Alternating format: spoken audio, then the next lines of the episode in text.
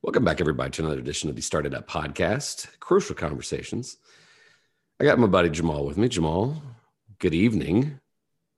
Good evening, my brother. What's going on? We're doing this the evening time this time. Well, let's go over the reason why I call it Crucial Conversations, and let's go over our conversation this morning. Oh, yeah. I think that was a tough conversation, man. Yeah. It was. And like we were just saying, it's one that I think I wish more people would have. Yeah. But everything that we do is always centered around, well, conversations and trying to understand. And I think when we started off, your comment was the media coverage. Well, yeah, you kick it off. Yeah. So I was going through. And the media coverage of the police conflict with people of color and its portrayal irritates me because the media shows it like a movie, so to speak. And not only that, but they're portraying it in such a way that is not 100% accurate of the reality that we live in every single day. Just like I told you this morning, Don, I'm sure it was much worse in the 60s, in the 70s, in the 80s, and the 90s. I'm sure it happened at a much higher rate than it does now. So let's not neglect the progress that has been made in terms of equity in this country, the country that we call America. We all pledge allegiance to the flag. So that's not what this episode is about. That's not where I'm coming from. Outside of the just negative media portrayal, it saddens me to hear or to see how people of color are still dying at the hands of police officers. When you look at the last two incidents that has happened, like I said, I don't like the media portrayal of it because, good friends can become enemies because of, their side of their political party or whatever the case, right? But there is a sense of, I say, reality for me as a man of color, looking at those things and knowing that there are that's a real reality for most of us. And I'll let you share a few thoughts before I kind of go in, because when I shared that with you this morning, you had a few things to say. Yeah, I bristled. I bristled because I've seen really good people get hurt. I jokingly said, having worked out at the YMCA most of my life, it has been with a lot of firefighters and police officers. Of which they are mortified and embarrassed when these kind of things happen too. I, like you, where we started off in total agreement, the fanning of the flames and the making it look like these things happen all the time. They're so rare that they make national news. They should. That's fine. No one likes to see this happen. But the narrative that cops are out there to kill people, I think is misguided, mm-hmm. and at minimum not genuine. Now, I like the Charles Barkley quote from last week. He's like, our politicians and our media people keep fanning the flames because it's what they're building on. Mm-hmm. Like the vast majority of people I know are good people, mm-hmm. period. Right. Not breaking it down by occupation, race, gender, anything. Just most people are good people. Yeah. So the narratives is what has been driving me nuts, because no one likes to see this, right. but I think that if we're going to take a hard look at if we want to make things, well, the essential question, do you want things to get better or do you want to sell news ads? And I think that, you know, we've talked about this before, representation. You know, if you want to name it something else or you want to, you know, have police reform, I think most people agree, have the police force look like the community you're serving. Okay. And this is going to help people want to enter into the police force. Right. That's like huge. Because like I have some really good intentioned friends that are like, oh, defund the police. We don't need them. Okay. So the next time you're violated, you're broken into, you're harmed, you're just going to do what? Well, I can take care of myself. Okay. So now we have vendetta situations. Well, or vigilante. No. I mean, I don't know. We'll figure it out. Okay. That's not a plan. That's wishful thinking at best. And so this whole narrative of the police are out to kill us. They're all against us is not true. And it's not making things better. And it's not going to inspire people to want to create solutions as it is just outrage. Now, right. That being said, and I'll let you take stage from here. It starts with outrage. It starts with awareness. Got no problems with that. None. But I don't hear a lot of let's talk about solutions because it's always kicked down the road. Hey, there's a thing and everybody's mad, by the way, justifiably. Let's not talk about solutions. And then it kind of goes away until the next thing. And then we're once again, you know, mad, angry, everybody's all upset, like solutions, man, solutions. I don't hear a lot of talk about solutions. Right. And as we were talking today, and I'll just kind of put myself back in that frame of mind so I can articulate what I said. As we were as we were talking today, I was driving. And I was driving past. I was driving past a spot on my way to work. That when I was 20 years old, I got pulled over. I got married. I got pulled over by the police, and I had mentioned to you before. I said, you know, do you have to have the same conversation with your kids as I do my 5-year-old daughter about etiquette in dealing with police officers or people who are not of color in certain situations. And I explained to you how I broke a lot of rules on that police stop. And the first thing I did, I took my jacket off. My window wouldn't let down, so I propped my door open because I wanted the officer to have access. And I reached in my glove compartment box to get my ID. I broke so many rules on that traffic stop. And when I looked up, the officer had a gun in my face. And I had to actively work to get the officer back on my side because once I saw the gun, I started following the rules. Be cooperative. The rules I broke, keep your hands on the steering wheel, look forward, only do really what the officer prompts you to do. And if he doesn't prompt you to do anything, ask him for permission to reach to your glove box. Tell him what you're getting, those things. And, I mentioned to you that story and then I followed it up with this and I heard Muhammad Ali say this and it's almost like, you know, and I'm not calling police snakes, but just take the theory for what it is. If snakes bite, but a lot of people have snakes as pets, and they don't bite. And there are some really good snakes, pet snakes out there, but just because you own a cobra and it doesn't bite and it's been defanged, I don't know the ones that I don't know if they've been defanged or if they're good snakes. So I'm supposed to put my trust in all snakes because there are 1,000 good snakes.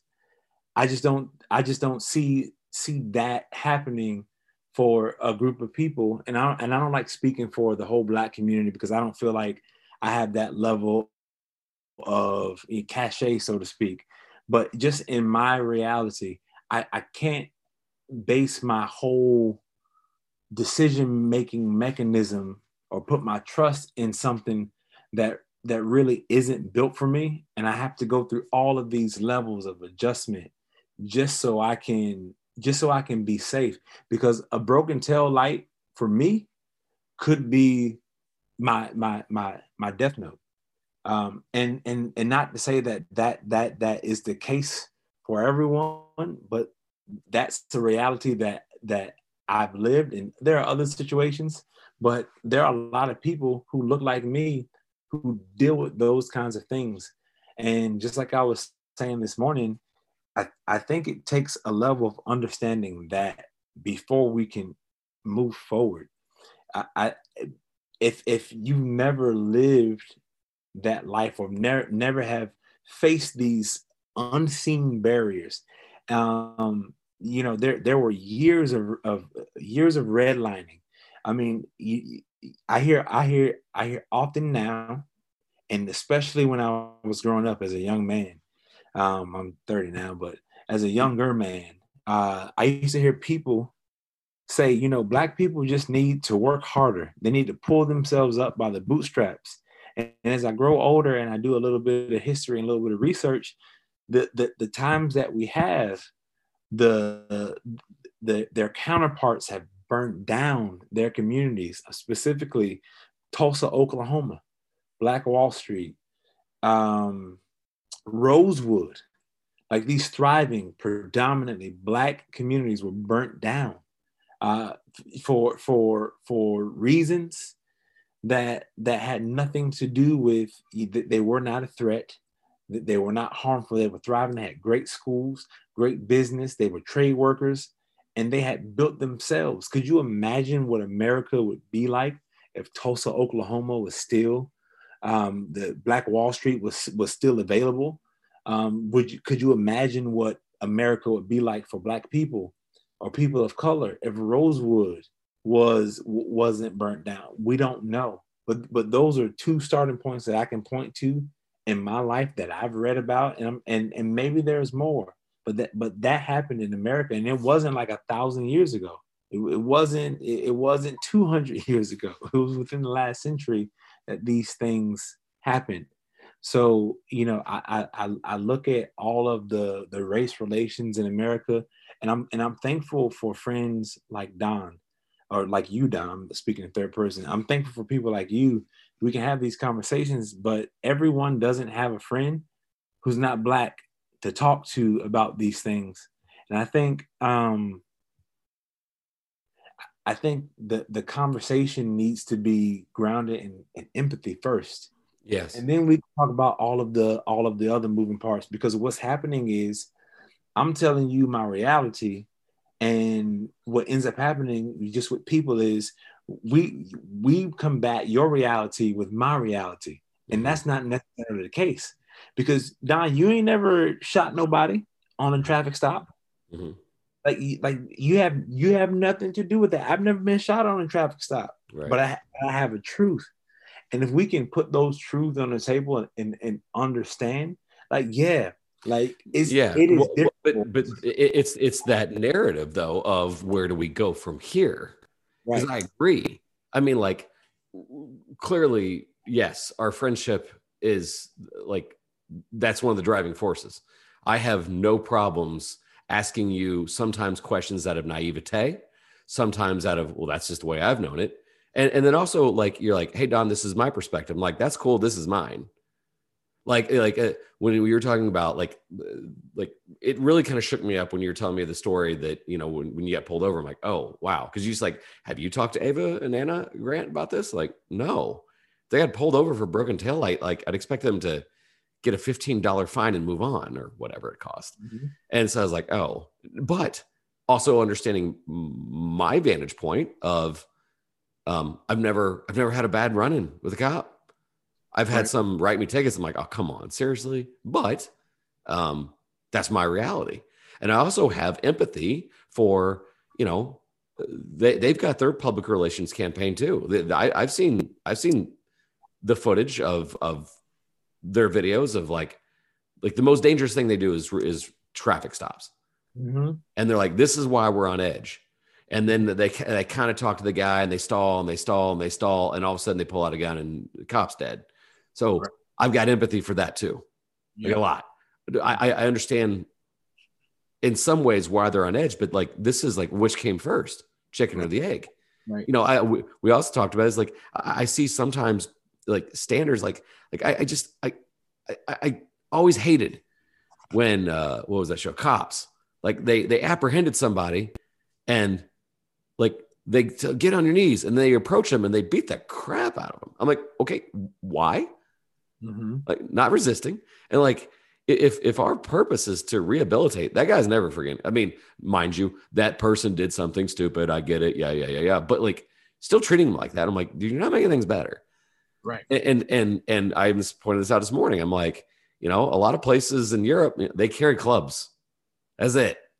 Yeah. But I'll also say that people here are more armed. Yeah. There are more guns. I get it. But I say all this to also point out to say like, okay, but where's the timeout? Where do we go? Where are those conversations? Yeah. Because the anger is winning and checks are written. There are people fundraising on both sides because of this. Yep. And none of them are about coming up with some solutions. No. You should be angry. Please write a check. You should be outraged. Please write a check. Yes. I don't see policies and coming up with common sense solutions. And don't just tell me defund the police. What the hell is your plan? And yeah. Don't tell me that there's no problems and that all cops are like, oh no, there's nothing wrong. It was that guy's fault. No. There's a problem here. But go ahead. You know, I think just with the defund the police thing, what I hear more is accountability for police. Yes. And it's policy changes, commons. Yes. Right. And let's not act like the policies or a lot of the structures for police, it protects them from those things. I'm sure that people would be a lot more cautious if they knew that if I drew my gun and I killed someone, that I'm going to be held accountable no matter what. And I think the accountability piece, I don't know that.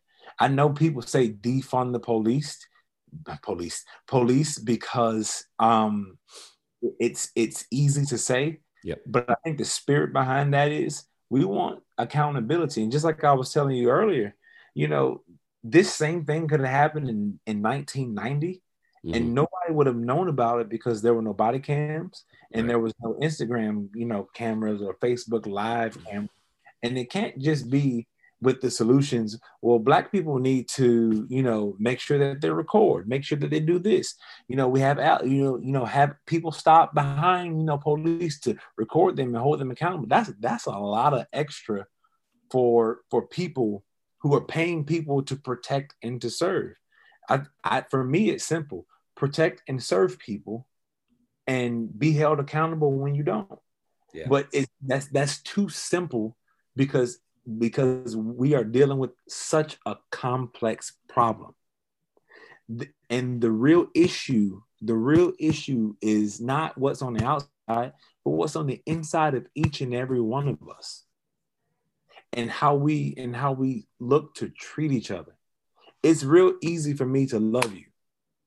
It's not hard for me to love someone. As a matter of fact, the kid who there was a police officer who went into the wrong house and shot a man in his house, and the brother of that guy who died basically told that cop that he loves her and Christ loves her and that he forgives her and that if she needs anything, like, I'm here for you. Yeah. And she had killed his brother. You know, and he caught so much flack for that level of forgiveness and love towards another person. But that should be our example on how we should love and treat one another. And I know I sound like, you know, I'm preaching at a wedding, but we should, it comes down to how we innately treat each other and how we feel towards groups of people without ever knowing them. I was reading Adam Grant's Think Again, and he mentioned in this book the guy who converted all these KKK members from being in the KKK. Like, they disowned the KKK after talking to a black dude. And one of the conversations that struck me was this. One of the Klan's members told the black guy, he says, you know, all black people are, you know, murderers and you know, and criminals. And he says, I'm not. He says, no, it's in you. Your criminal gene just hadn't kicked in yet. Oh. So then the black guy responds. He says, well, you know, all white people are serial killers. And then the guy goes, well, that's ridiculous, because white people don't do that. And then he says, well, name 10 black serial killers. And the guy couldn't. So he, you know, I guess he was his driver. So you know, a couple months go by, they meet up again, and he's like, you know what? I couldn't name one black serial killer. But then before that conversation ended, he says, you know, I can name 10. So he names 10 white serial killers, Ted Bundy, and he goes down the list, and he says, it's okay. Your serial killer gene just hadn't kicked in yet.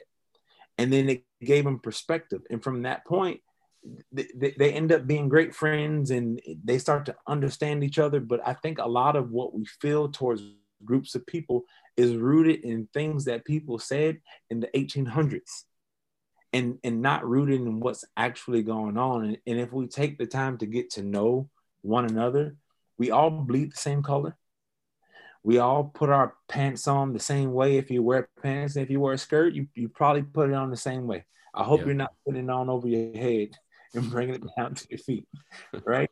It's true. It comes down for just a basic love for other people. I'm gonna stop right there. Yeah, it was quite a talk this morning, and you know, as I was driving into work, I thought even more about it. Text you later, I'm glad that we get to have these conversations, and it's a little bit weird to sometimes open up our window to an audience. The feedback we get from it is encouraged, and we appreciate that. And by no means are Jamal and I trying to tell you how to live your life. This is us. And we're not saying we're perfect, but I will say I've gotten a lot of perspective and a lot of insight by having a friend lovingly challenge me, and vice versa, because like, I don't have his lived experience, but I want to know more. And I think that's where we always converge. We are two men that like fundamentally love people, and we are tired of this. And both of us are looking towards a solution. And while there is plenty to be angry about, and we get angry, we're trying to be focused more on, well, like you just wrapped it up, with love, some compassion, and some conversations. Like always, if you want to give us some feedback, we're always respectful of that, as long as you're respectful of us. You can always find us on Twitter, LinkedIn, all that good stuff. He's at Jamal Crook. I'm at Don Wetrick. So, Jamal, take us out. In closing, we don't, just like Don was saying, that we're not parading around as experts. Yeah. Just know that, you know, we're two people with perspectives, and we want to be a part of the solution and not a part of the problem.